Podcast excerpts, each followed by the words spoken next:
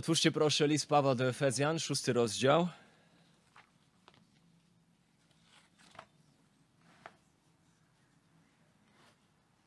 Szósty rozdział od wersetu 10 do 20.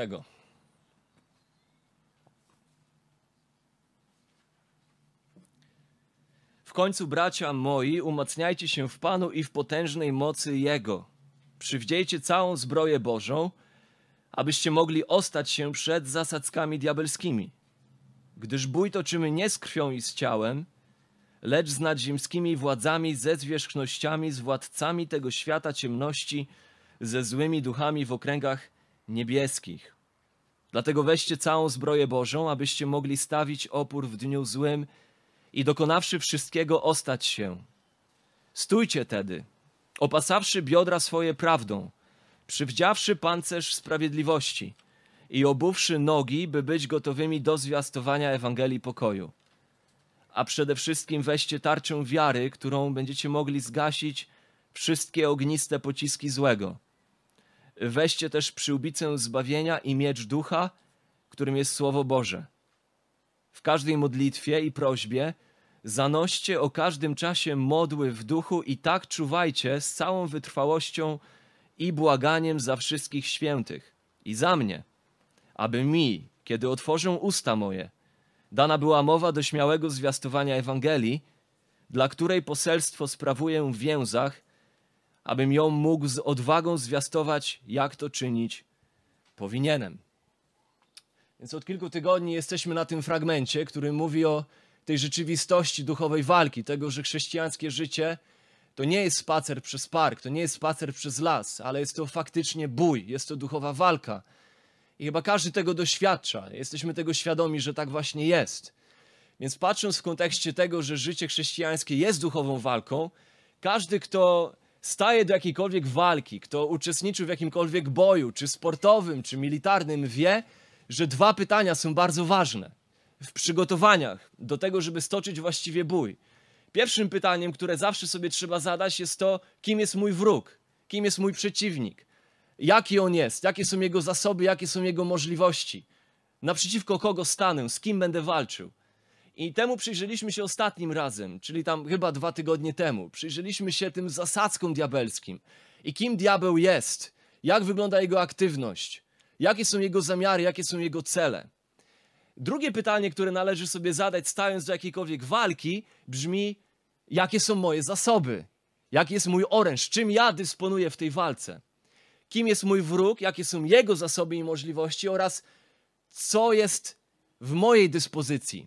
Czym ja dysponuję? Jakie są moje zasoby? Jaki jest mój oręż do prowadzenia tego boju? I na to spojrzymy dzisiaj. Temu zaczniemy przyglądać się dzisiaj. I ja już wiem, że Kyle będzie się tam śmiał ze mnie, ponieważ ja mu wczoraj mówiłem, że dzisiaj pewnie skończę temat zbroi Bożej. No więc nie skończę go. Pewnie zatrzymamy się na pierwszym elemencie zbroi Bożej. E, więc on mówi, że wiedział, że tak będzie. E, prorokiem nie jest, ani synem proroka nie jest, ale przewidział. Więc zatrzymamy się na kilka tygodni na tym fragmencie zbroi Bożej i spróbujemy przyjrzeć się, może nie element po elemencie, ale po kilka elementów na każdy tydzień, żebyśmy zrozumieli, co jest do naszej dyspozycji, do czego faktycznie wzywa nas Paweł, żebyśmy przywdziali się w to, żeby stawić opór w dniu złym i ostać się w tym życiu, które, które de facto jest właśnie walką. No więc od razu w tym fragmencie, czytając ten fragment, nawet, nawet nie wnikając w niego głęboko, widząc ton, czując ton tego fragmentu, no więc od razu widzimy tutaj, że, że tą charakterystyką życia chrześcijańskiego jest właśnie walka i to, co mamy przywdziewać, żeby na te, do tej walki być przygotowanym, żeby ostać się w tej walce, od razu widzimy, że e, to nie jest piżama, to nie jest strój kąpielowy, ale to jest oręż wojenny. To jest to, do czego wzywa nas Paweł, że mamy się w to ubierać, w to przywdziewać. Więc tak oto w kontekście realności toczącej się duchowej walki Bóg ma dla nas, okazuje się, zbroję. Ma dla nas zasoby. Ma dla nas oręż wykuty w niebiańskich czy na niebiańskich kowadłach ręką samego Boga. Widzimy, że jest to zbroja Boża. Jest to zbroja, która pochodzi od Niego. Każdy element tej zbroi poniekąd jest Jego darem dla tych, którzy są Jego. Więc ta zbroja poniekąd jest właśnie Bożym darem. Można powiedzieć, że w pewien sposób jest tak naprawdę kontynuacją tego, co mm, w, pewien, w pewnym sensie nadawało ton całemu listowi, czyli pierwszy rozdział, trzeci werset tego listu. Błogosławiony niech będzie Bóg i Ojciec Pana naszego Jezusa Chrystusa, który ubłogosławił nas wszelkim duchowym błogosławieństwem niebios. Można powiedzieć, że poniekąd ta zbroja Boża jest kontynuacją tego błogosławieństwa, które jest nasze w Chrystusie. Tak, jest to wezwanie do czegoś, co my mamy czynić, co jest naszą odpowiedzialnością, ale jest to wezwanie do czegoś, co my jako chrześcijanie możemy czynić. To są rzeczy, które leżą w naszym zasięgu, one są nasze. Oto zbroja Boża wykuta na niebiańskich kowadłach ręką samego Boga. Więc dwukrotnie w tym fragmencie Paweł wyjaśnia, już na samym początku tego fragmentu, wersety od 10 do 13, że sposobem, w jaki chrześcijanin może być mocny w Panu i w potężnej mocy Jego, tak by ostać się przed zasadzkami diabelskimi, jest przywdziewanie całej zbroi Bożej. Widzimy to w wersecie 11 i widzimy to w wersecie 13. Oto sposób, w jaki człowiek Boży może być mocny w potężnej mocy Bożej. To, do czego Paweł wzywał w wersecie 10. Bracia moi, umacniajcie się w Panu i w potężnej mocy Jego. Pytanie, jak? Jak to robić? Jak być mocnym w Panu i w potężnej mocy Jego? Paweł odpowiada w wersecie 11 i 13. Poprzez przywdziewanie Jego zbroi. I oczywiście ten cały fragment może brzmieć dla niektórych jak jakiś starożytny Star Wars, jakaś fikcja, jakiś science fiction. Niektórzy mogą mieć skłonność w ten sposób do lekceważenia problemu, istoty tego, czym faktycznie jest nasze życie w tym świecie. Ja pamiętam kiedyś w Gdańsku na jarmarku dominikańskim, na Starym Mieście, przychodziliśmy z Iwonką i stała osoba ubrana, przebrana w diabła, miała tabliczkę zbieram na rozbudowę piekła.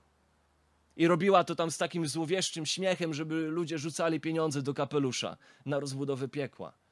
I niektórzy mogą mieć skłonność do lekceważenia problemu, istoty tego, czym faktycznie jest życie w tym świecie. Lekceważenia istoty tego, że to jest faktycznie bój i że te byty duchowe są aktywne, by niszczyć Bożych ludzi, atakować Bożych ludzi i w ogóle, że On jest Bogiem przez małe b, ale jest Bogiem tego świata i działa w synach nieposłuszeństwa. Inni z kolei mogą wyolbrzymiać rzeczywistość duchowej walki i to też możemy zaobserwować dookoła. W niektórych ruchach chrześcijańskich albo pseudochrześcijańskich. Wyolbrzymianie problemu. Także wszędzie i we wszystkim ludzie zaczynają dopatrywać się aktywności diabelskiej. E, demon telewizji, demon wiem, picia alkoholu, demon palenia tytoniu, demon złości i we wszystkim ludzie dopatrują się demonów, aktywności demonicznej. I my oczywiście chcemy unikać obu tych skrajności. Nie chcemy we wszystkim dopatrywać się szatana i jego demonów, ani tym bardziej przyjmować postawy wszędzie gromienia szatana i gromienia jego demonów.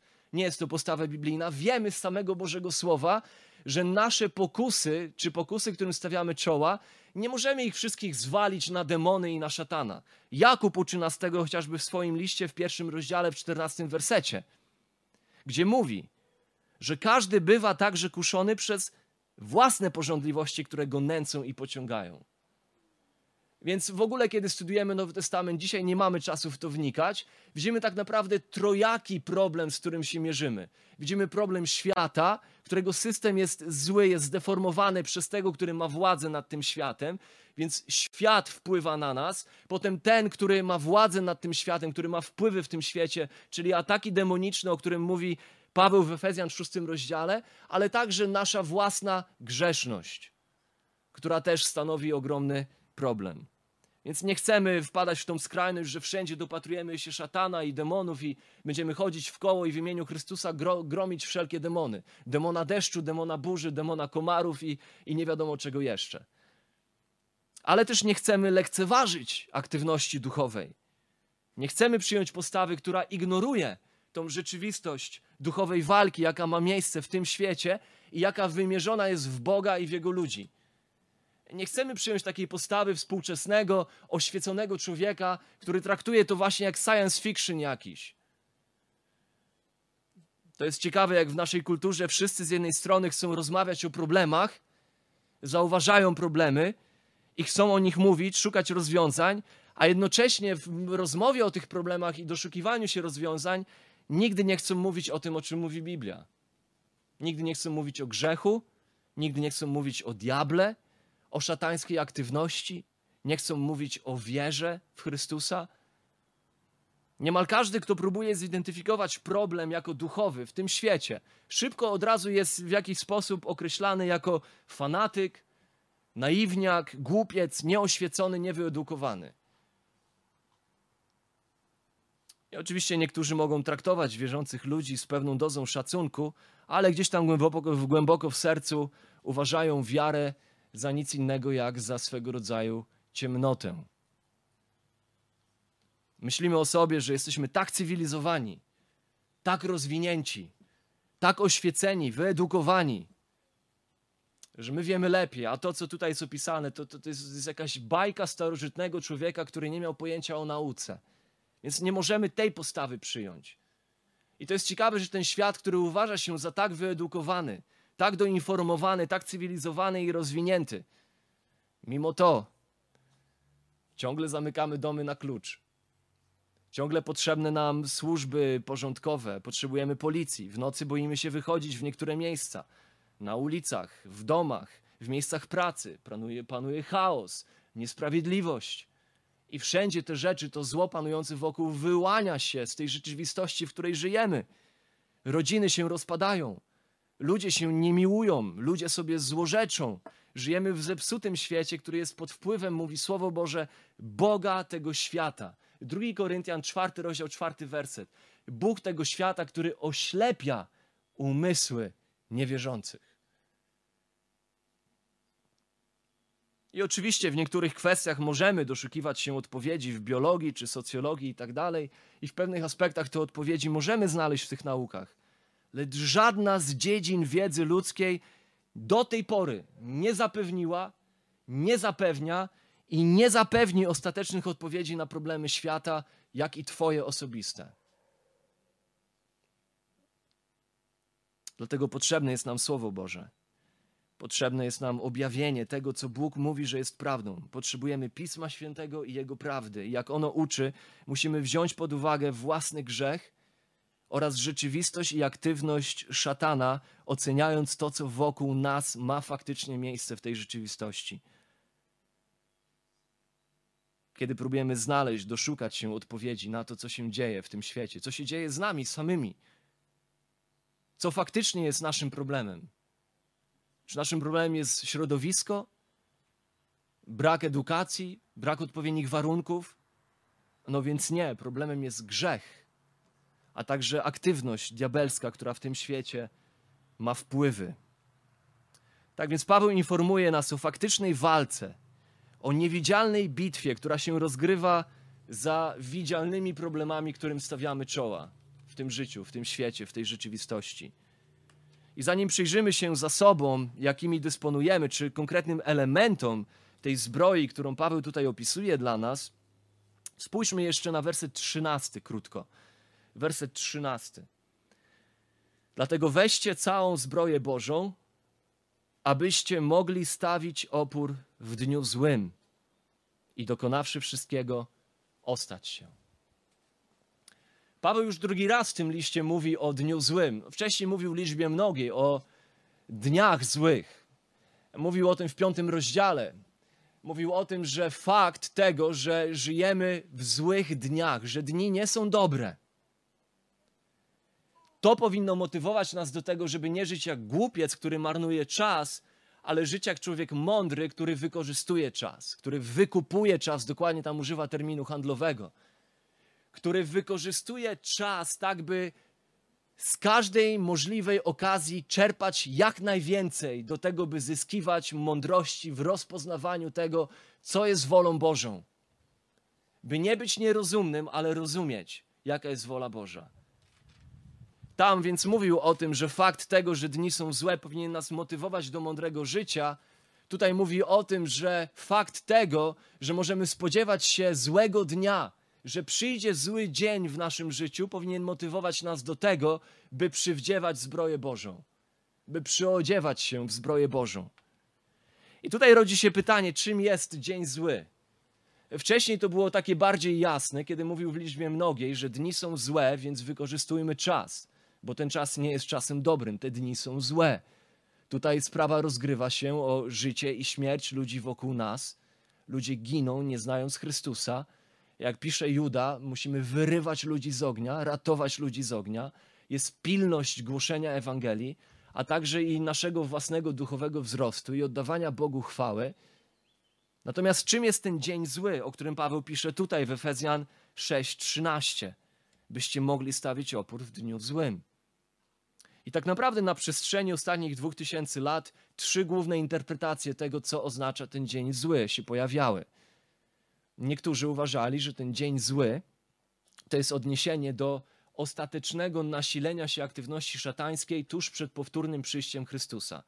Tak na przykład uważał Hieronim, jeden tam z wczesnych ojców Kościoła, czy nawet może już późniejszych trochę ojców Kościoła tak naprawdę.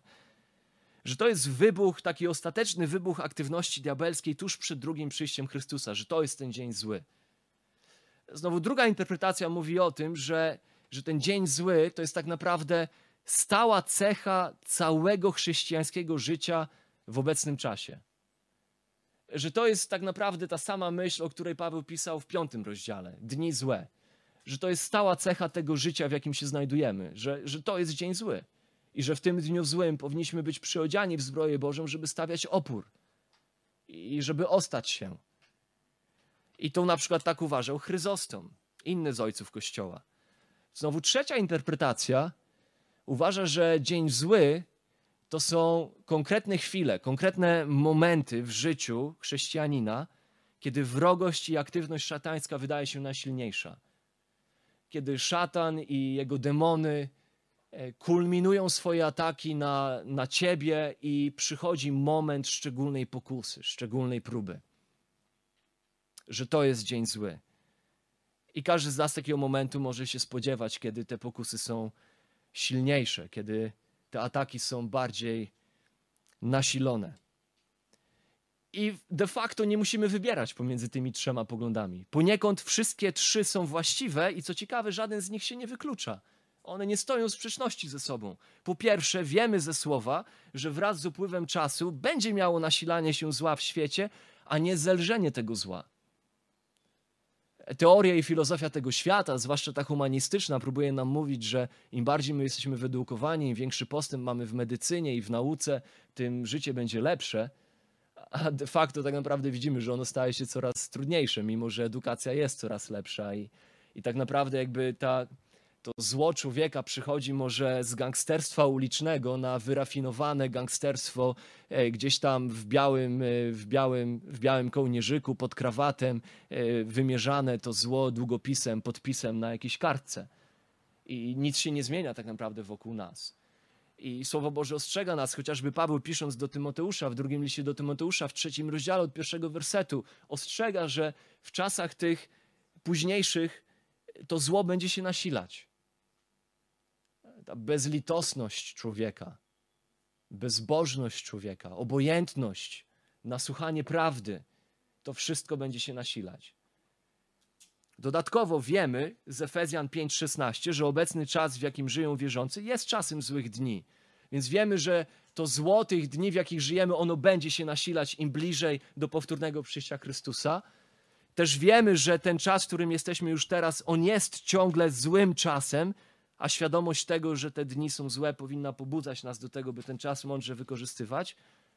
No i po trzecie, wiemy ze słowa, że właśnie dlatego, że dni, w jakich żyjemy teraz, są złe, oraz że nie tylko takie będą, ale że nawet będą stawać się gorsze z upływem czasu, to możemy się spodziewać, że w poszczególnych momentach naszego życia będą miały miejsce szczególne ataki ze strony zastępów diabelskich, którym celem będzie sprawić, by człowiek Boży upadł.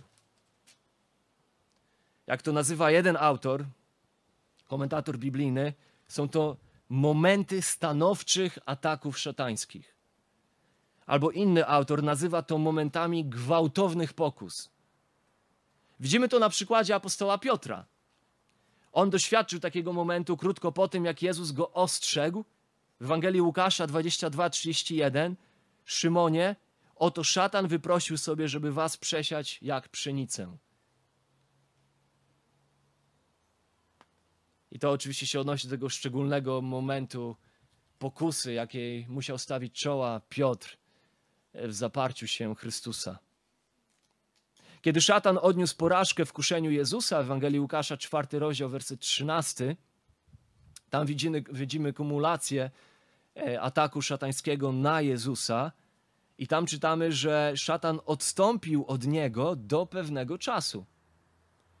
I widzimy jakby powrót tej skumulowanej siły, tego skumulowanego ataku szatańskiego na Jezusa w ogrodzie Getsemane. Po raz kolejny już jakby u kresu życia Pana Jezusa, ziemskiego życia Pana Jezusa. Więc wierzący powinni być więc świadomi, zawsze przygotowani. Nie tylko na życie w świecie i czasie, który jest stale zły, ale także na szczególne okresy wzmożonych ataków i duchowych bitew. Możemy się spodziewać, że przyjdą takie momenty. Możemy nawet nie wiedzieć kiedy. Że przyjdą takie momenty, że te ataki będą skumulowane, one będą silniejsze. Możemy spodziewać się momentów gwałtownych pokus, jak to nazwał jeden z autorów. I oczywiście przygotowanie do bitwy nie powinno mieć miejsca wtedy, gdy ona się już zaczęła, lecz to przygotowanie powinno mieć miejsce stale, już dużo wcześniej. To przygotowanie do bitwy, do tego dnia złego, który przyjdzie, w którym będziemy musieli ostać się, powinno mieć miejsce już teraz, wcześniej. Powinno mieć miejsce w dyscyplinie naszego codziennego życia. Skąd to wiemy? Paweł to sugeruje następnym zwrotem 13 wersetu, że tak właśnie jest abyście mogli stawić opór w dniu złym, dokonawszy wszystkiego, ostać się. Dokonawszy wszystkiego, ostać się. Dokonawszy wszystkiego. Tutaj znowu taka, taka ciekawostka interpretacyjna, dlatego że zależy nam na tym, żeby rozumieć, co Słowo Boże mówi. Wierzymy w nieomylność tego słowa, w natchnienie tego słowa Dlatego też werset po wersecie studujemy Boże Słowo. Wiemy, że kiedy ktoś staje tutaj w tym kościele za kazalnicą, to nie ma żadnego autorytetu poza tym, aniżeli mówi z Bożego Słowa. Dlatego czasami te rzeczy takie może, nie wiem, słownikowe, e, czasami komuś mogą wydawać się trudne, niepotrzebne, akademickie, ktoś może pomyśleć. One są jak najbardziej potrzebne. Chcemy być bardzo precyzyjni w zrozumieniu tego, co Bóg do nas powiedział bo tylko to, co Bóg do nas powiedział, jest wiążące, jest autorytatywne. I tylko to, co Bóg powiedział, ma moc nie tylko życie dać, ale życie budować. Więc tutaj kolejny taki element. Co to znaczy dokonawszy wszystkiego? No, zależy, jakie macie przykłady na swoich kolanach czy w rękach, ponieważ około połowa polskich przykładów tłumaczy ten zwrot jako zwycięstwo, a nie jako dokonanie, tylko jako zwycięstwo. Na przykład, abyśmy mogli ostać się, zwalczywszy wszystko, mówi jeden przykład. Inny przykład mówi, po przezwyciężeniu wszystkiego ostać się. Lub jeszcze inny przykład mówi, abyśmy mogli stawić opór w krytycznej chwili i wyjść z potyczek zwycięsko. I wyjść z potyczek zwycięsko. To jest tłumaczenie tego zwrotu, dokonawszy wszystkiego. Wyjść z potyczek zwycięsko. I chociaż użyte tutaj greckie słowo, grecki czasownik, czy dokładnie imię słów, może być w Grece przetłumaczony, zawiera w sobie element czy znaczenie zwycięstwa, to w tym miejscu powinno być rozumiane jednak w znaczeniu dokonania wszystkiego, a nie zwycięstwa. Dokonania wszystkiego, tak jak to tłumaczy Biblia Warszawska. Powodów jest kilka, ale dzisiaj dwa, dwa najważniejsze. Po pierwsze, użyta tutaj grecka forma imię słowu, czy tego czasownika w formie imię słowu, funkcjonuje w tym zdaniu jako wyrażenie tego, że coś już zostało zrobione, coś już zostało dokonane w celu ostania się. To, jak w tym zdaniu, jak ono jest gramatycznie utworzone i w jakiej formie się pojawia ten czasownik, dokonawszy wszystkiego, to wskazuje na to, że my możemy ostać się, bo dokonaliśmy wszystkiego. Ono wskazuje na to, że dokonanie wszystkiego stoi przed ostaniem się, czyli ostanie się wynika z dokonania wszystkiego. Ostanie się nie prowadzi do, jak to mówi jeden przekład, wyjścia z potyczek zwycięsko, tylko że ostanie się wynika z tego, że my już zrobiliśmy to, co zrobić powinniśmy. To jest pierwszy powód, dlaczego tak naprawdę lepszym tłumaczeniem jest dokonawszy wszystkiego, ostać się. Możemy ostać się, kiedy wcześniej włożymy wysiłek w to, by wszystkiego dokonać. Po drugie, w 22 przypadkach występowania tego słowa w Nowym Testamencie, zawsze to słowo w Biblii jest tłumaczone, czy zawsze występuje w znaczeniu wykonania, dokonania czegoś. Zawsze. Nigdy nie występuje w Nowym Testamencie w znaczeniu zwycięstwa. Mimo, że w Grece ono ogólnie mogłoby być tak przetłumaczone. Na przykład w 1 Piotra 1,3 tam znajdujemy ten sam zwrot. Piotr pisze: Dość bowiem, że w czasie minionym spełnialiście zachcianki pogańskie, oddając się rozpuście, porządliwości, pijaństwu, biesiadom, pija, bijaty, pijatykom i bezecnemu bałwochwalstwu. Tu jest to słowo spełnialiście. Spełnialiście w minionym czasie, spełnialiście te rzeczy pogańskie. Rozpusta, porządliwość, pijaństwo, biesiady, pijatyki, bezecne bawuchwalstwo. To cechowało wasze życie. To są rzeczy, które wy spełnialiście. I to jest tłumaczenie tego słowa, dokonawszy wszystkiego. Tutaj w Efezjan Paweł podkreśla konieczność tego, by wierzący spełniali, dokonywali wszystkich koniecznych przygotowań, zanim przyjdzie atak, tak by mogli ostać się. Dlatego weźcie całą zbroję Bożą, żebyście mogli stawić opór w dniu złym, dokonując wszelkich koniecznych przygotowań, bo to doprowadzi do tego, że ostoi, ostaniecie się. To doprowadzi do tego, że będziecie w stanie ostać się. Innymi słowy, dlatego, że pewnym jest to, że wierzący będą stawiać czoła skoncentrowanym atakom diabelskim w poszczególnych momentach swojego życia, koniecznym jest, by stale dokonywali tego, czego dokonywać powinni. Żeby stale przygotowywali się, żeby stale wzrastali w poznaniu, rozumieniu i chwytaniu się tego, co jest ich w Chrystusie. Tym samym pielęgnując, rozwijając postawę zależności i polegania na potężnej mocy Jego, mocy Bożej. Innymi słowy, wezwanie do przywdziania zbroi Bożej nie jest wezwaniem do takiego czegoś instant. Pojawia się bój, w moim życiu pojawia się sytuacja, która stanowi jakąś silną pokusę, i nagle sobie myślę: O, to jest pora, żeby przywdziać zbroję Bożą.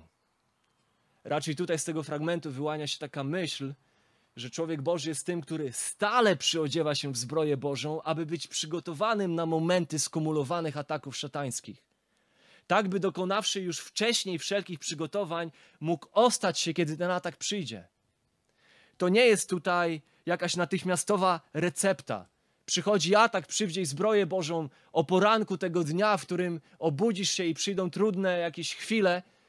To nie jest natychmiastowa recepta, to nie jest to nie jest danie instant, to nie jest jakiś chrześcijański trik na szybkie pokonanie pokusy i ataków diabelskich. Wezwanie do przyodziewania się w zbroję Bożą jest wezwaniem do stałej dyscypliny duchowego chrześcijańskiego życia. Jest wezwaniem do stałego ćwiczenia siebie, przygotowywania siebie, wzmacniania siebie. To, co robię, to, kim jestem w momencie, kiedy w moim życiu może nie ma jakichś szczególnych skumulowanych ataków, będzie tak naprawdę decydowało o tym, co się stanie ze mną, kiedy te ataki przyjdą, kiedy dzień zły przyjdzie. Tak więc to ma znaczenie, co robimy na co dzień ze swoim czasem, ze swoim życiem, z tymi elementami tej zbroi Bożej, które Paweł wyszczególni później w tym liście, w tym fragmencie. Zawodnik grający w kadrze piłkarskiej swojego kraju nie zaczyna ćwiczeń, gdy zaczyna się turniej. Student zdający egzaminy z wyróżnieniem nie zaczyna nauki w dniu egzaminu. Żołnierz sił specjalnych nie zaczyna ćwiczeń w dniu wezwania do akcji, powołania do akcji. I chrześcijanin, który rozumie, że powinien się ostać przed atakami diabelskimi i który pragnie się ostać przed tymi atakami, wie, powinien wiedzieć, że nie ubiera zbroi Bożej w momencie przyjścia ataku, lecz robi to wcześniej. Ubiera całą zbroję Bożą przez cały styl swojego życia, codzienność swojego życia. Ubieranie całej zbroi Bożej czyni dyscypliną całego swojego życia. Tylko tak może ostać się przed zasadzkami diabelskimi w dniu złym. Jeszcze jedna rzecz, zanim przejdziemy do pierwszego elementu tej zbroi. Paweł mówi, aby mógł ostać się, aby stawić opór.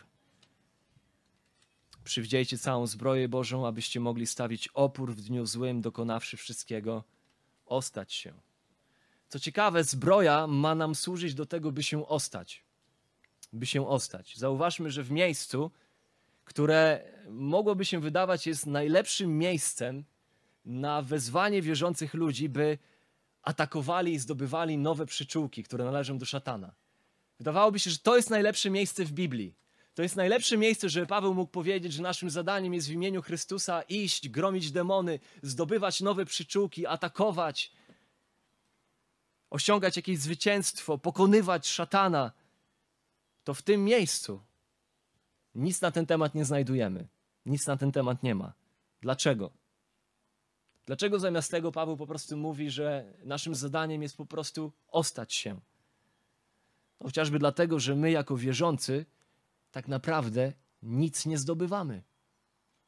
My nic nie zdobywamy. Cały list do Efezjan jest o tym, że wszystko, co jest nasze jako wierzących ludzi, jest nasze z powodu tego, co zdobył Chrystus. Nie z powodu naszej zdobyczy tych rzeczy. To On nas ubłogosławił w Chrystusie. To On nas umiłował przed założeniem świata. To On nas wybrał, to On nas usynowił, to On nas odkupił, to On nam przebaczył, to On nas zapieczętował swoim duchem, to On zabezpieczył naszą wieczność, to On nas ożywił wraz z Chrystusem, to On posadził nas w okręgach niebieskich. To On pojednał nas ze sobą w swoim ciele, a także z innymi, którzy są Jego. To On to wszystko uczynił. O tym jest cały ten list. Ten list jest o zwycięstwie, którego dokonuje Chrystus, a nie którego dokonuje chrześcijanin. Widzimy to w Efezjan w pierwszym rozdziale, wersety 20 do 23.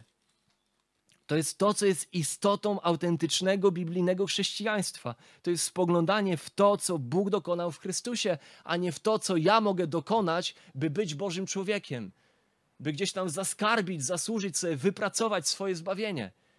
I tu widzimy w pierwszym rozdziale, wersety 20 do 23, jak wyraźnie Paweł podkreśla zwycięstwo, które osiągnął Chrystus. Bóg wzbudził go z martwych, posadził po prawicy swojej w niebie, ponad wszelką nadziemską władzą i zwierzchnością i mocą i panowaniem i wszelkim imieniem, jakie może być wymienione, nie tylko w tym wieku, ale i w przyszłym, i wszystko poddał pod nogi Jego, a Jego samego ustanowił ponad wszystkim głową Kościoła, który jest ciałem Jego, pełnią tego, który sam wszystko we wszystkim wypełnia. Kochani, my jako chrześcijanie nic, nic nie zwyciężamy, my nic nie zdobywamy czegoś, czego On jeszcze nie zdobył. Raczej tutaj ten fragment, cały ten list, kulminując się na tym wezwaniu do przywdziewania zbroi Bożej, po to, by się ostać, wzywa nas do tego, żebyśmy my tak naprawdę stali na terytorium, które już dla nas zdobył Chrystus. To trochę jest tak naprawdę jak w duchu tego, co pisze Piotr. W liście Piotra w pierwszym rozdziale, wersety od 3 do 5 kiedy Piotr zaznacza to, że wszystko nam zostało dane, co jest potrzebne do życia i pobożności. To zostało nam darowane. Drogie i największe obietnice zostały nam dane. I dopiero w oparciu o to Piotr wzywa w piątym wersecie i właśnie dlatego, dlatego, że już wszystko jest nasze, że mamy wszystko, co jest potrzebne do życia i pobożności i że darowane nam zostały drogie i największe obietnice, właśnie dlatego, że te zasoby są nasze, dołóżcie wszelkich starań. Nie dokładajcie starań, żeby zdobyć jakieś rzeczy duchowe, tylko dołóżcie starań, dlatego że te rzeczy są wasze w Chrystusie. One są w waszym zasięgu. Wy nauczyliście się Chrystusa inaczej zostaliście przyobleczeni w nowego człowieka, jak w innym fragmencie w Efezjan Paweł pisze w trzecim rozdziale. Albo jak w drugim rozdziale, w dziesiątym wersecie pisze o tym, że z Jego łaski zostaliśmy stworzeni do, no, do dobrych uczynków, które On przeznaczył dla nas w Chrystusie. Jesteśmy nowym stworzeniem. Nowym poema, poematem Bożym dla Jego uczynków, dla Jego chwały. I tutaj dlatego w tym miejscu chrześcijanie, chociaż wydawałoby się, że jest to najlepsze miejsce, żeby wzywać nas, że my idziemy i my zdobywamy coś, zwyciężamy w imieniu Chrystusa, przeganiamy demony, zdobywamy duchowe przyczółki, jak to duża część obecnie tych chrześcijańskich kościołów głosi, to tak nie jest. My raczej stoimy w tym, co Chrystus już dla nas zrobił.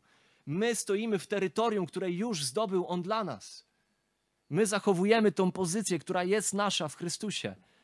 I dlatego przyodziewamy zbroję Bożą. Ona jest potrzebna nam, żeby stać w tym terytorium, by cieszyć się tym błogosławieństwem, które jest nasze, zdobyte w Nim, przez Niego. Więc Paweł w wersetach 11 i 13 powiedział nam o konieczności przywdziewania zbroi Bożej. I teraz od wersetu 14 przychodzi do opisu elementów tej zbroi. I choć ten opis zbroi może wydawać się trochę antyczny, przestarzały, to on jest oczywiście jak najbardziej aktualny. I nie dałoby się go zastąpić, i nie powinniśmy tego robić, próbować zastępować tego bardziej współczesnymi terminami, jak na przykład, nie wiem, bazuka sprawiedliwości albo drony wiary. Nie tylko brzmiałoby to trywalnie, ale podważałoby to natchnienie pisma, a także utraciłoby swoje metaforyczne przesłanie. Dlatego, że każda część zbroi, jaką opisuje tutaj Paweł, w połączeniu z daną duchową prawdą, bo każda część zbroi wiąże się z jakąś duchową prawdą, to każda ta część tej zbroi w połączeniu z tą prawdą jest pewną metaforą co do istoty i roli tejże prawdy. Dlatego pas jest pasem prawdy, pancerz jest pancerzem sprawiedliwości. Nie mamy pancerza prawdy i nie mamy pasa sprawiedliwości, tylko odwrotnie, z konkretnego powodu. Więc tutaj mamy też metaforyczne znaczenie każdego tego elementu. Warto też dodać, że zbroja, jaką Paweł tutaj opisuje, to nie zbroja żołnierza rzymskiego, który go strzeże w więzieniu, jak to czasami mamy skłonność mówić o tym, czy może gdzieś tam dzieci też w szkółkach, w, ja pamiętam w niektórych kościołach, w których byłem, to w szkółkach się dzieci uczyły, że to właśnie tam e, Paweł był w więzieniu, widział żołnierza rzymskiego i zainspirowany tym żołnierzem opisał zbroję Bożą. Tak naprawdę zbroja, którą Paweł tutaj opisuje, to nie jest zbroja żołnierza, strażnika więziennego Paweł używa tutaj słowa panoplia, opisując zbroję Bożą. To panoplia to jest zbroja, która odnosi się do pełnego rynsztunku ciężko zbrojnego wojownika. Opisana tutaj zbroja jest raczej pełną, ciężką zbroją piechoty rzymskiej, nie strażnika więziennego. Nie jest lekką zbroją strażnika więziennego. Jest to ciężka zbroja piechoty rzymskiej. Jest to zbroja Boża, jak powiedzieliśmy sobie już na początku. Jest boska w swej istocie, w swym pochodzeniu, w swej naturze. Nie pochodzi z nas, nie pochodzi z naszych wysiłków, nie pochodzi z naszych zdolności, umiejętności, naszej własnej pobożności. Pochodzi od Boga, jest darem Jego łaski. Zauważyliśmy na wstępie, jest to zbroja ukuta w kuźni samego Boga i przez samego Boga. Materiał, z którego jest stworzona, nie jest właśnie produktem naszych zdolności, naszych wysiłków Źródłem całej zbroi, jak i naszej siły jest potęga Jego mocy, z której my korzystamy, przywdziewając tęże zbroję. I wezwanie do przywdziewania zbroi Bożej nie jest wezwaniem do zdobywania czegoś, czego nie mamy, jest raczej wezwaniem do korzystania z tego, co przez cały list Paweł pisał, że jest nasze. I mamy sześć elementów tej zbroi: pas, pancerz, buty, tarcza, hełm i miecz. Pierwsze. Stójcie tedy, opasawszy biodra swoje prawdą. Werset 14. Stójcie tedy, opasawszy biodra swoje prawdą. Żołnierze, jak i mężczyźni w starożytnym Rzymie, mężczyźni w ogóle, żołnierze także, nosili tuniki. To był podstawowy ubiór mężczyzny. To była taka tunika, prostokątny kawałek materiału poszywany, wycięte dwa otwory na, na ramiona, na ręce i jeden otwór wycięty na głowę. I w takiej tunice mężczyźni się poruszali. Zazwyczaj tunika taka sobie wisiała swobodnie, tam do ziemi zwisała na ciele mężczyzny, czy też na ciele żołnierza. Kiedy jednak mężczyzna spieszył się gdzieś, gdzieś szybko musiał się udać, e, to lub na przykład musiał podźwignąć jakiś duży ciężar z ziemi, to tą tunikę, ta tunika przeszkadzałaby mu w tej formie, w jakiej zazwyczaj zwisała sobie swobodnie z jego ciała. Więc e, brał tą tunikę, zawijał spod swoich nóg, przyciągał ją do przodu i wciskał ją za pas, którym był owinięty. To oznaczało opasanie swoich bioder. To była ta czynność podwijania tej tuniki, robienia z niej takich jakby spodenek i podkładania jej pod ten pas, by ten pas ją pod, podtrzymywał. Wtedy ten mężczyzna mógł swobodnie gdzieś tam na przykład podbiec, albo mógł swobodnie się schylić, podnieść jakieś ciężary. Dawała mu swobodę ruchów. Podobnie czynił też żołnierz, który stawał do walki. Żołnierz, który stawał do walki, podwijał tę tunikę, wciskał ją w gruby skórzany pas owijający jego biodra. To była ta czynność opasania swoich bioder. Dokładnie to ta czynność oznacza. To do tej czynności odnosi się pierwszy element zbroi, kiedy Paweł wzywa do opasania swoich bioder pasem. Jest to zwrot wskazujący na przygotowanie siebie do działania. Ta czynność opasania swoich bioder jest czynnością przygotowania siebie. W drugiej Mojżeszowej 12:11 czytamy o tym, jak Bóg przygotowywał Izrael do spożywania wieczerzy paschalnej przed wyjściem Izraela z Egiptu. I posłuchajcie, tak instruuje Mojżesza. A w ten sposób spożywać go będziecie, baranka paschalnego, biodra wasze będą przepasane. To jest dokładnie ta czynność. Biodra wasze będą przepasane, będziecie w gotowości. Sandały będą na waszych nogach, laska w ręku waszym, zjecie go w pośpiechu. Jest to ofiara paschalna dla Pana. Będziecie przygotowani. Ten sam zwrot pojawia się w Łukasza 12:35 odnośnie drugiego przyjścia Jezusa. Tam czytamy: Niechaj biodra wasze będą przepasane i świece zapalone. Bądźcie w gotowości, dokładnie oznacza ten zwrot. Lub jak mówi jeden z angielskich przykładów tego wersetu, bądźcie ubrani w sposób gotowy do działania.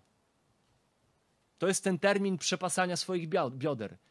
Ubranie się w sposób gotowy do działania. Dlatego okiełzajcie umysły wasze, pisze Piotr. 1 Piotra 1,13. Dlatego okiełzajcie umysły wasze. Dosłownie, w Grece tam jest, przepaszcie biodra swojego umysłu. Lub jak mówi Biblia Warszawsko-Praska, miejcie w pogotowiu wasz umysł. Niech wasz umysł będzie w pogotowiu, niech będzie przygotowany, niech będzie w gotowości. I tam jest użyte dokładnie to słowo. Przepasajcie swoje biodra, biodra swojego umysłu. Bądźcie w gotowości, bądźcie trzeźwi. Połóżcie całkowicie nadzieję waszą w łasce, kontynuuje Piotr, która wam jest dana w objawieniu się Jezusa Chrystusa. Opasanie bioder było zwrotem wskazującym więc na gotowość. Żołnierz, który poważnie traktował walkę, upewniał się, że jego tunika jest podwinięta i wciśnięta w pas. Upewniał się, że jest przepasany. A pasem, który ma bezpiecznie opasać wierzącego, czyniąc go gotowym do walki, tym pasem, który umożliwia to przepasanie, który daje tą gotowość, jest co? Jest prawda. To jest pas prawdy. Tym pasem sprawiający gotowość w Bożym człowieku jest prawda gotowość do walki, gotowość do boju, do działania jest prawda. Prawda jest tym pasem. Paweł już wiele razy pisał o prawdzie w Efezjan. W Efezjan 4:21 napisał o tym, że prawda jest w Jezusie. Jezus jest prawdą. Oczywiście wiemy ze Słowa Bożego, że wszystko, co o Bogu wiedzieć możemy, widzimy patrząc na Chrystusa. W drugim Koryntian Paweł może napisać o tym, że my widzimy chwałę Bożą która jest na obliczu Chrystusowym. To przez Chrystusa jest poznanie prawdy. I Paweł pisze w Efezjan: Prawda jest w Jezusie. W pierwszym rozdziale, w trzynastym wersecie, dlatego, że prawda jest w Jezusie, to słowo o Jezusie jest nazwane jak? Słowem prawdy. Słowo o Jezusie jest nazwane słowem prawdy. A w czwartym rozdziale, wersety 24-25, ci więc, którzy usłyszeli i uwierzyli w słowo prawdy o Jezusie, w którym jest prawda i który, im jest, który jest prawdą, więc ci, którzy usłyszeli i uwierzyli w to słowo prawdy, stając się nowym stworzeniem, powinni też sami przyodziewać się w prawdę. Skoro uwierzyli i poznali tego, który jest prawdą, słysząc słowo prawdy, to sami teraz powinni w prawdę się przyodziewać. I tutaj w Efezjan 6 Paweł zapewne ma na myśli oba aspekty prawdy. Ma na myśli ten obiektywny aspekt prawdy i subiektywny aspekt prawny. Co mamy na myśli, mówiąc o obiektywnym aspekcie i subiektywnym? No obiektywny aspekt prawdy, no to jest, to jest ta prawda, w którą powinniśmy uwierzyć, której powinniśmy, na której skupić swoje serce i swój umysł. Chrześcijanin musi być utwierdzony w prawdzie. Chrześcijanin musi być skupiony na prawdzie. Jest to podstawowy element zbroi, który wszystko spina w całość, czyniąc człowieka w ogóle gotowym do staczania boju. Podstawowy element. Utwierdzenie w prawdzie. Chrześcijanin, innymi słowy, musi znać prawdę, musi wiedzieć, co jest prawdą, musi uczyć się prawdy, rozumieć prawdę, powtarzać sobie prawdę, głosić sobie prawdę i ufać prawdzie, która jest w Jezusie. To jest kluczowy element naszej gotowości do jakiegokolwiek boju. Znaczenie ma to, co wiemy i o czym jesteśmy przekonani, że jest prawdą, a nie tak bardzo to, co czujemy. I to jest tak ważne w kontraście do tego, jak dzisiaj często współczesne chrześcijaństwo wygląda. Mówiliśmy o tym wiele miesięcy temu, zwłaszcza będąc na trzecim rozdziale listu do Efezjan. Jak ważne są nasze przekonania i nasze ugruntowanie w tym, co poznaliśmy jako prawdziwe z Bożego Słowa, aniżeli nasze uczucia. Dlatego Paweł w liście do Efezjan, już na samym początku tego listu, w pierwszym rozdziale, modli się o Efezjan, żeby co? Żeby były oświecone ich umysły, żeby wzrastali w mądrości i w poznaniu. Już na początku tego listu o to właśnie się modli. Dlatego Paweł poświęca całą połowę tego listu na co? Na wyłożenie prawdy, teologicznej prawdy. I kiedy Paweł kończy wyłożenie teologicznej prawdy w trzecim rozdziale, zanim przychodzi do rzeczy praktycznych, co robi? Znowu się modli. I o co się znowu modli? Modli się, aby zdołali pojąć, pojąć, uchwycić, zrozumieć i mogli poznać miłość Chrystusową. Trzeci rozdział, wersety 18-19. Tak więc opasywanie się pasem prawdy to oddanie prawdzie, to przemienianie swojego umysłu tak by nie upodabniać się do tego świata, ale żeby w przemienieniu umysłu zacząć rozumieć to, co jest wolą Bożą, co jest prawdą Bożą, co jest dobre, miłe i doskonałe. Myślenie o tym, co prawdziwe, co poczciwe, co sprawiedliwe, co czyste, co miłe, co chwalebne, co jest cnotą i co jest godne pochwały. To jest istotne dla chrześcijanina, który chce stawić opór w dniu złym. Bo dobrze wiemy, jak to wygląda. Kiedy nasze życie skupia się na jakimś takim pompa, pompatycznym, nakręcaniu emocji. Przychodzisz na jakieś wydarzenie chrześcijańskie, szukając tam emocji, szukając pieśni, które wywołają ciarki na Twojej skórze i które, które wywołają łzy w Twoich oczach. I te rzeczy same w sobie nie muszą być złe, ale Ty ich szukasz, Ty ich wyglądasz. To jest przede wszystkim to, czego pragniesz, czego szukasz. Przychodzisz z takim nastawieniem i może na nabożeństwie było tak, że byłeś poruszony emocjonalnie. Przychodzi jednak wtorek albo przychodzi środa i uderza ciebie ciemna dolina śmierci.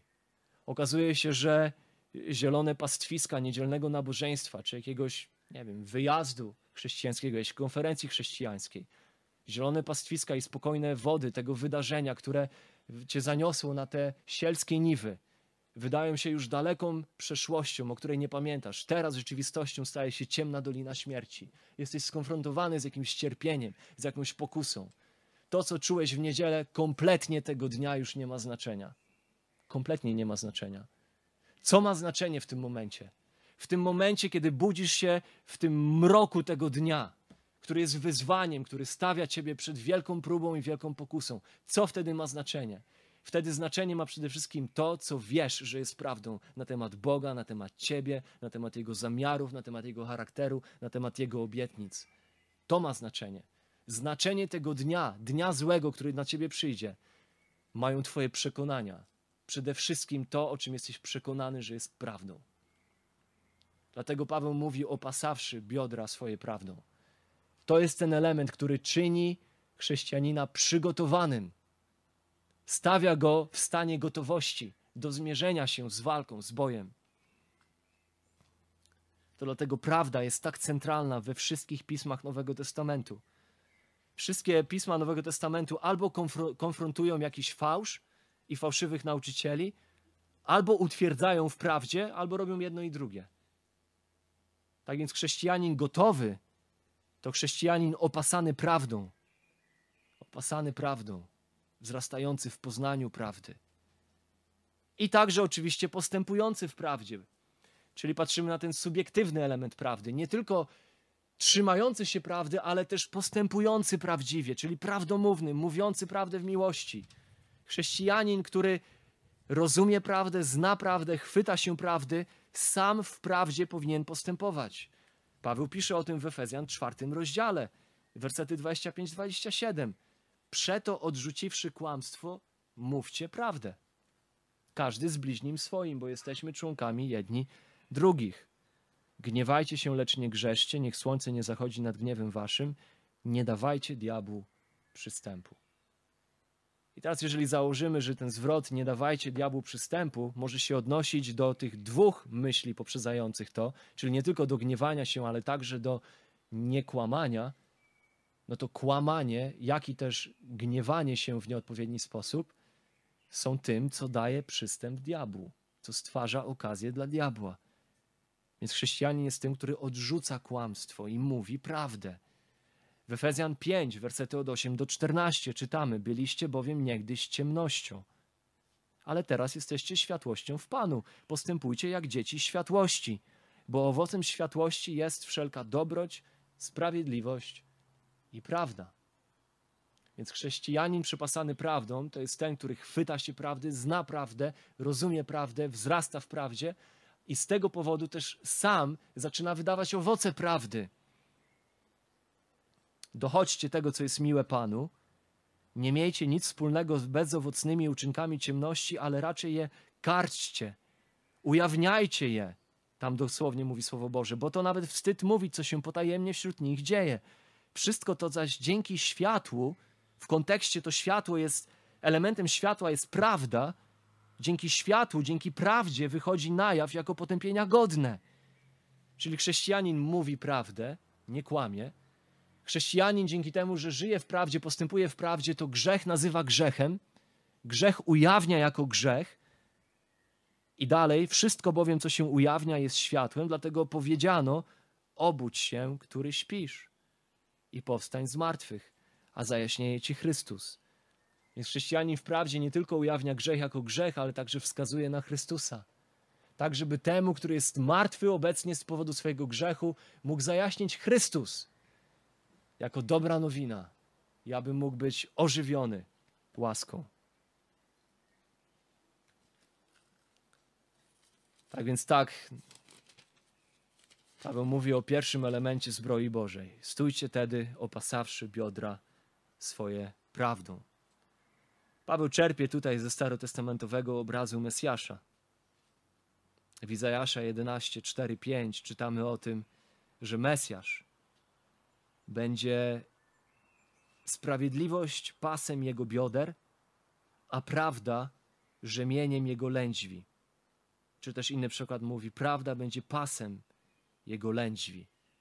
To się odnosi właśnie do tego elementu, tego pasa, który jest pod spodem zbroi, który właśnie służy do tego, żeby tą tunikę zawinąć i być w gotowości. Prawda będzie rzemieniem jego lędźwi, pasem jego lędźwi. Oto ten, oto ten, który niesie prawdę, w tym obrazie starotestamentowym zapowiadającym jego przyjście, ten, który prawdę niesie, który naprawdę wskazuje i który sam prawdą jest. I tak oto Boży ludzie dysponują tym, w co przyodziany jest sam Pan jako wojownik. Ta sama zbroja, w którą przyodziany jest Mesjasz, teraz jest w zasobach Jego ludzi, tak by ci, kiedy staną do duchowej walki, w dniu złym mogli ostać się. Pochylmy głowy w modlitwie.